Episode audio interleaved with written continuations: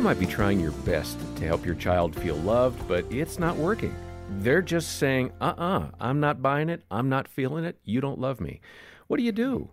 Well, I'm John Fuller, along with Doctor Danny Huerta, who leads our parenting team. And Danny, uh, a few episodes ago, you referenced the five love languages, and here we are. So I know you know this stuff. Uh, t- yeah. Remind us again of your two children and their primary love languages. Yeah, so Alex, he's he's nineteen now, and all along he's been a quality time type of young man, and he just loves side by side. We would do Legos. We didn't even have to talk. I didn't have to do any physical touch, not even a gift. He just wanted to build next to each other. Yeah. Uh, and he'll say that uh, now. He'll say, Dad, can we just spend some time together?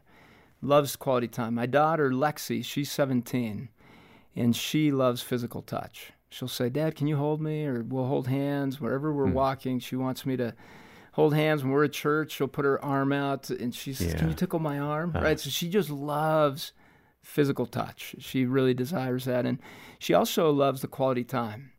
It's something that's special to her. And it's fun to see how different love languages pop up at different times. It's not that one person is just one and that's it. Yeah. You could have all five that you appreciate, but there's one that tends to stand out. And those are the two that I've seen stand out in my kids. Excellent. Well, we're going to take the rest of the show, and I'll share about my six children and their love languages. No, I'm joking. uh, we'll come back to that sometime down the road, maybe. Uh, Doctor Gary Chapman is the man who really captured this concept and has done such a service to uh, the world at large. I mean, he's been written about, and these concepts have been explored in Uh, major newspapers and major T V shows, uh, way beyond uh, the Christian community. So uh, let's go ahead and hear from Doctor Gary Chapman about the five love languages and applying some of those principles to your parenting. Uh, along in the studio with uh, Doctor Chapman were Jim and Jean Daly. Gary, welcome back. Thank you. It's great to be back. It's always good to have you. Jean, welcome into the studio. Well, thank you. It's always a pleasure being here. It is. It's a pleasure having you, obviously. Uh, but Gary, let's get going on this. Uh, I'm I'm excited about helping parents do the best job they can do. And, you know, it's a tough task, like we talked about. How do we as parents often fall short in expressing our heartfelt love for our kids, even though they're frustrating us? Well, you know, Jim, I think that most parents are sincere, and I think most parents love their children. But the children don't always feel loved. Mm-hmm. And we recognize that one of the deepest emotional needs that a child has is the need to feel loved by the significant people in their lives. And the parents are the most significant people in their lives. Uh, I've sometimes said uh, in every child there's an emotional love tank. You know, and if the love tank is full, the child grows up emotionally healthy. If the love tank is empty and the child feels like they don't love me, they grow up with a lot of internal emotional struggles. And in the teenage years, they will often go looking for love, typically in the wrong places. Mm. So uh, I'm, in this book, I'm trying to help parents realize that sincerity is not enough.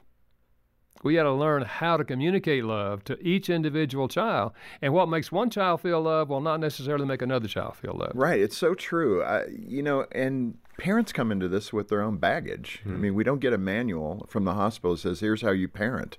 That would be a good thing. Maybe Focus should develop that.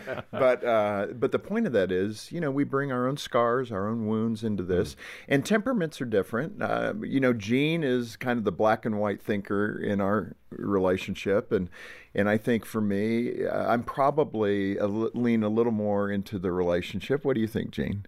Oh, definitely. Yeah. Sure. And so in that context, though, how can we learn to be um, intentional about filling the tank when we have our own deficits? Yeah.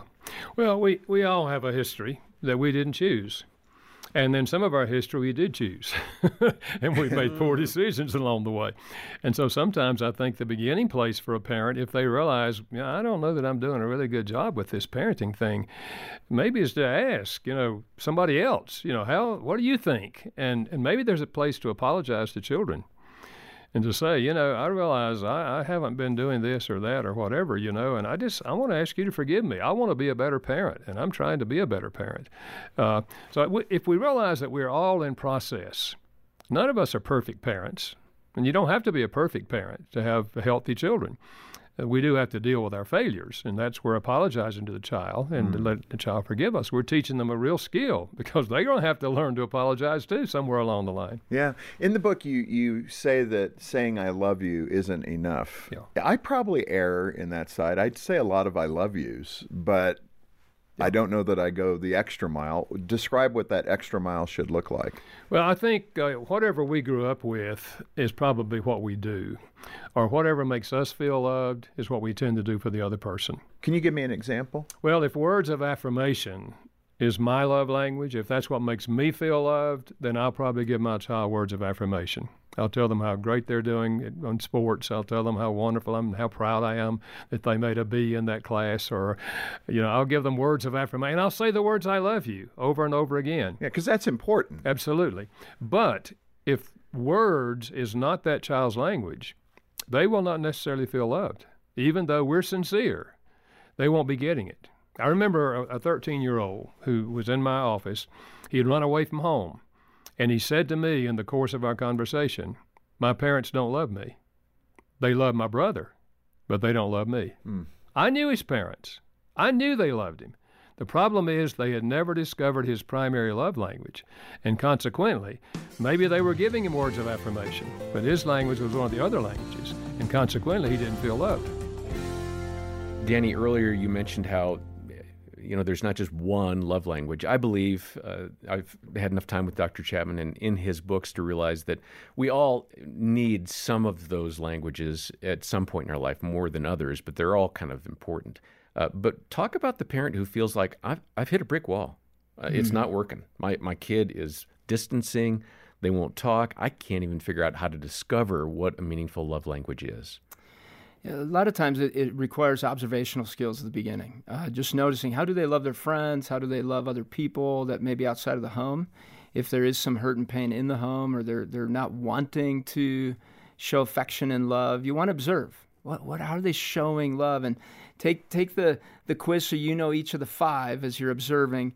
The other thing is you could actually take the quiz on behalf of what you know about your child and then try to use that love language with that child uh, along the way, and be patient, be persistent, not pushy, persistent. Yeah. That mm-hmm. means you're not giving up, because you want to show them love the way they can speak it. And many times they want that. There's just some hurt and pain. And there, there may be a need for some repair. Yeah. And that is maybe asking the question, has there been something that has happened that has hurt you, that I've done? And just bring it out on the table. Mm-hmm. Have a conversation on that. That may be, that they may not say anything, but that may be a, a step towards a connectedness and having those love languages play out. Yeah, and a posture of listening in that moment is so much more important than a posture of responding. Yes. So listen, uh, gives, invest some time in a non-confrontational way, and uh, and pray. I mean, honestly, if you've hit a, a roadblock, pray and ask God to help you understand. And John, you know, one of the things that I've noticed with, with teens especially is that they feel that love is ooshy-gooshy, right? And especially boys, and they think it's for little people mm-hmm. or other people, and so they, they feel kind of awkward with it. Let's help them understand that love is a very grown-up thing. It's an amazing thing to learn to be loved and to love others, and it takes a lot of maturity, and you're actually very grown up when you learn how to love other people. Yeah. Uh, that's great uh, encouragement, and certainly as we've talked uh, about and heard from Doctor Chapman about the love languages, we'd recommend that for a further deep dive, you get a copy of the book from Doctor Chapman called The Five Love Languages of Children. It is terrific. It will change your parenting if you're not aware of these concepts and you're not really mining, how does my child want to be loved? Uh, we're making that book available when you uh, make a monthly pledge of any amount to this ministry or a one-time gift. Uh, give as you can and uh, request that book. We've got the link in the show notes. And then online, we have a number of articles that Danny and his great team have written. And we're going to link over to one called Your Child's Love Language. It's free, it's immediate, you'll find it in the show notes. We'll continue the conversation with Doctor Chapman and Jim and Jean Daly next time. For now, on behalf of Danny Huerta and the entire team, I'm John Fuller, and thanks for joining us for the Focus on the Family Parenting Podcast.